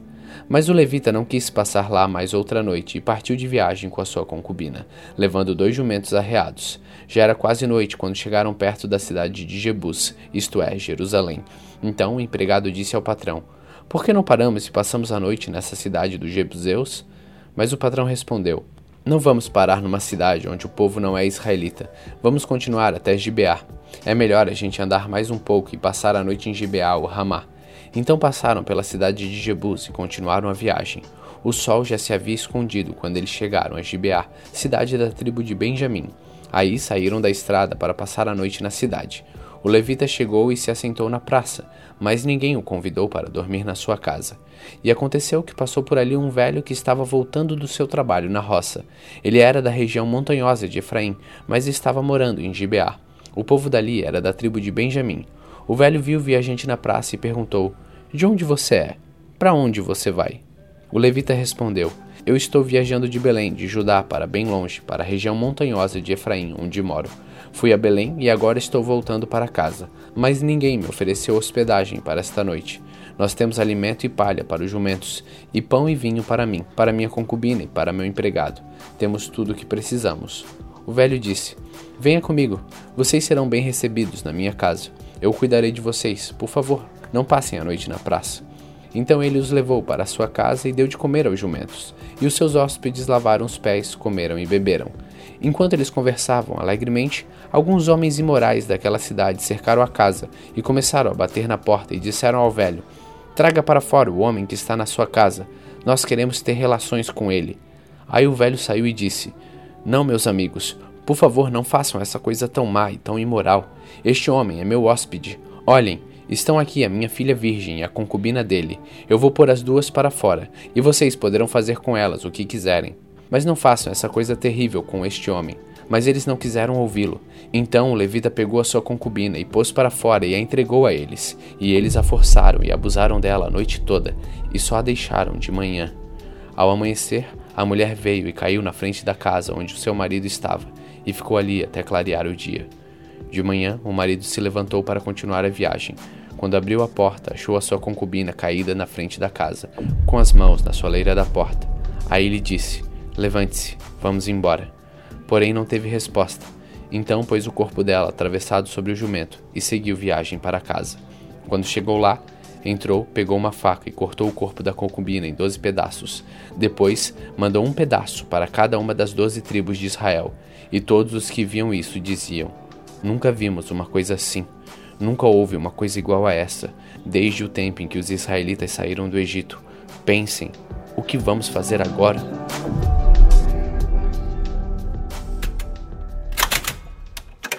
Juízes capítulo 20 por causa disso, todo o povo de Israel, desde Dan, no norte, até Berseba, no sul, e Gileade, no leste, se reuniu em Mispa. Eles se reuniram na presença de Deus, o Senhor, como se fossem uma só pessoa. O chefe de todas as tribos de Israel estavam presentes nessa reunião do povo de Deus. Havia quatrocentos mil homens a pé, treinados para a guerra, e o povo de Benjamim soube que todos os outros israelitas haviam subido até Mispa e que eles queriam saber como aquele crime havia sido cometido. Então o levita, marido da mulher assassinada, explicou: Cheguei com a minha concubina, a Gibeá, no território da tribo de Benjamim, para passar a noite. Os homens de Gibeá vieram de noite e cercaram a casa. Eles queriam me matar. Em vez disso, abusaram da minha concubina e ela morreu. Então eu peguei o corpo dela, cortei em pedaços e mandei um pedaço para cada uma das doze tribos de Israel. Aquela gente cometeu um crime horrível no meio do nosso povo. Todos vocês que estão aqui são israelitas. Vamos resolver agora o que fazer. Todo o povo de Israel se levantou ao mesmo tempo e disse: Nem os que moram em casas, nem os que moram em barracas voltará para casa. Vamos escolher alguns homens para atacar Gibeá. A décima parte dos homens de Israel vai arranjar comida para os que vão lutar. Os outros vão castigar os moradores de Gibeá pelo crime horrível que cometeram em Israel. Então todo o povo de Israel se reuniu como se fosse uma só pessoa para atacar a cidade de Gibeá. As tribos israelitas mandaram que mensageiros fossem a toda a tribo de Benjamim e disseram: Que crime horrível vocês cometeram! Exigimos que vocês nos entreguem agora esses homens imorais para que nós os matemos. Assim tiraremos esse mal do meio do povo de Israel. Mas o povo de Benjamim não deu atenção aos outros israelitas. Eles saíram de todas as suas cidades e foram para Gibeá, a fim de lutar contra o resto do povo de Israel. Naquele dia, eles convocaram das suas cidades 26 mil soldados. Depois, os moradores de Gibeá reuniram mais 700 homens especialmente escolhidos, que eram canhotos. Qualquer um deles podia tirar com a funda uma pedra num fio de cabelo, sem nunca errar. E os outros israelitas que iam lutar contra a tribo de Benjamim reuniram 400 mil soldados treinados. Os israelitas foram ao lugar de adoração em Betel e ali perguntaram a Deus: Qual das nossas tribos atacará primeiro a tribo de Benjamim? E o Senhor respondeu: A tribo de Judá. Na manhã seguinte, os israelitas subiram e acamparam perto da cidade de Gibeá. Saíram para combater contra a tribo de Benjamim e puseram os soldados em posição de ataque de frente para a cidade.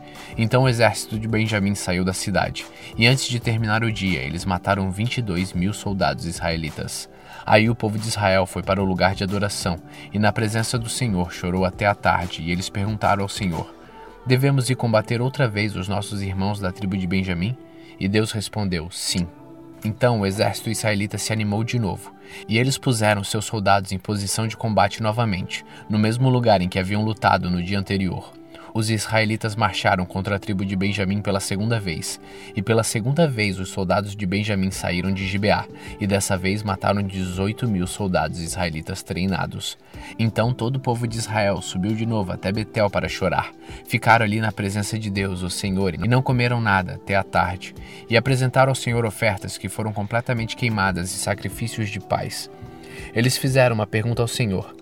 Acontece que naqueles dias a arca da aliança estava ali em Betel, e Finéias, filho de Eleazar e neto de Arão, estava encarregado de cuidar dela.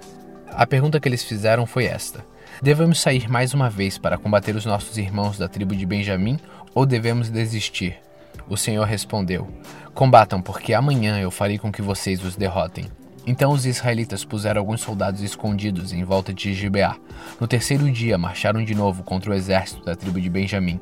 Os seus soldados ficaram em posição de batalha na frente de Gibeá, como tinham feito antes. Os soldados de Benjamim saíram para combater e se afastaram da cidade, como haviam feito antes, e começaram a matar algumas pessoas na estrada de Betel e na entrada de Gibeá e no campo aberto. Mataram mais ou menos 30 israelitas e diziam: Nós já o derrotamos como as das outras vezes. Mas os israelitas disseram: Vamos recuar e fazer com que eles se afastem da cidade e venham para a estrada. Então a maior parte do exército israelita saiu dali e tornou-se a juntar em Baal Tamar. Mas os homens que cercavam a cidade saíram de repente dos lugares onde estavam escondidos na planície de Gibeá. Dez mil dos melhores soldados israelitas atacaram Gibeá, e o combate foi duro. Os benjamitas não imaginavam que iam ser destruídos. O Senhor Deus fez com que os israelitas derrotassem o exército de Benjamim, e naquele dia os israelitas mataram 25.100 inimigos. Então os benjamitas compreenderam que estavam vencidos. Os israelitas tinham se retirado durante a luta contra os benjamitas porque confiavam nos homens que haviam colocado escondidos em volta de Gibeá. Esses homens avançaram depressa na direção de Gibeá, espalharam-se e mataram todas as pessoas da cidade. O exército israelita e os homens que estavam escondidos tinham combinado um sinal. Quando vissem uma grande nuvem de fumaça subindo da cidade, os israelitas que estavam fora, no campo de batalha, deviam dar meia volta e atacar. Até aquele momento, os benjamitas já haviam matado uns 30 israelitas e diziam: Sim, já o derrotamos como das outras vezes, mas o sinal apareceu. Uma nuvem de fumaça começou a subir da cidade. Os benjamitas olharam para trás e ficaram muito espantados quando viram a cidade inteira pegando fogo. Então os homens de Israel deram a meia volta, e os benjamitas ficaram apavorados porque viram que iam ser destruídos. Eles fugiram e correram na direção do deserto, mas não puderam escapar. Foram cercados pela maior parte do exército israelita e também pelos soldados que vinham da cidade e foram destruídos. Os israelitas cercaram os inimigos e os perseguiram sem parar até um lugar a leste de Gibeá, e os iam matando pelo caminho. 18 mil dos melhores soldados benjamitas foram mortos. Os outros fugiram na direção do deserto, para a rocha de Rimon. Cinco mil foram mortos nas estradas. Os israelitas perseguiram o resto e assim mataram mais dois mil homens. Ao todo, 25 mil benjamitas foram mortos naquele dia, todos eles soldados valentes. Porém, 600 homens fugiram para o deserto, para a rocha de Rimon, e ficaram lá quatro meses. Os israelitas atacaram o resto dos benjamitas e os mataram, tanto homens como animais, e destruíram tudo o que encontraram, e queimaram todas as cidades da região. Juízes capítulo 21 O povo de Israel havia feito em Mispa este juramento a Deus: Nenhum de nós deixará que um homem da tribo de Benjamim case com uma das nossas filhas. O povo foi a Betel e ficou ali na presença de Deus até a tarde. Eles choraram amargamente em voz alta, dizendo: Ó Senhor Deus de Israel, por que aconteceu isso?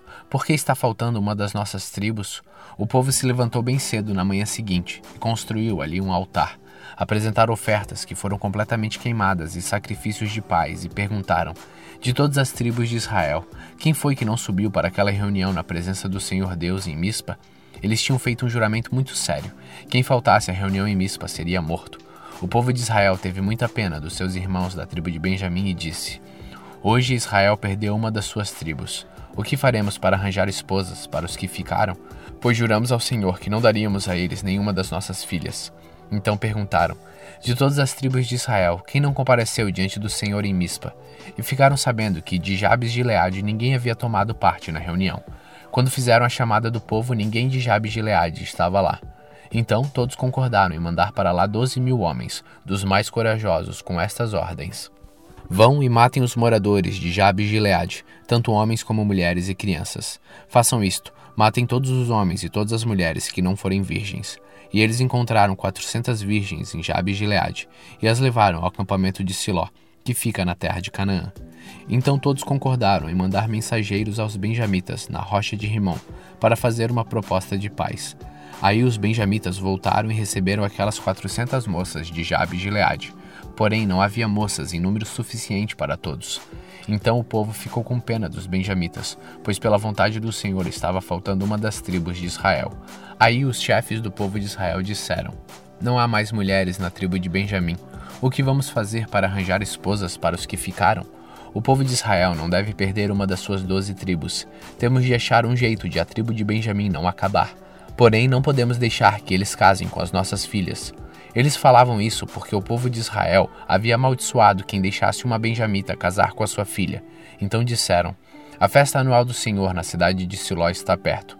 Siló fica ao norte de Betel, ao sul de Lebona, a leste da estrada que vai de Betel a Siquém. E os chefes do povo de Israel disseram aos benjamitas: Vão, escondam-se nas plantações de uvas e fiquem vigiando. Durante a festa, quando as moças de Siló saírem dançando, vocês também saiam das plantações de uvas, e cada um agarre uma das moças e leve embora para a terra de Benjamim. Assim, quando os pais ou os irmãos delas vierem se queixar, nós poderemos dizer: Por favor, deixem que elas fiquem, pois na batalha contra Jabes de Leade não conseguimos mulheres para todos os benjamitas. E vocês não serão culpados de quebrarem a promessa, pois não deram as suas filhas a eles, elas foram roubadas. E assim fizeram os benjamitas. Cada um deles escolheu uma esposa entre as moças que estavam dançando e a levou embora. Então voltaram para sua terra e construíram de novo as suas cidades e ficaram morando ali. Enquanto isso, os outros israelitas saíram e cada um voltou para sua tribo, a sua família e as suas terras. Naquele tempo, não havia rei em Israel e cada um fazia o que bem queria.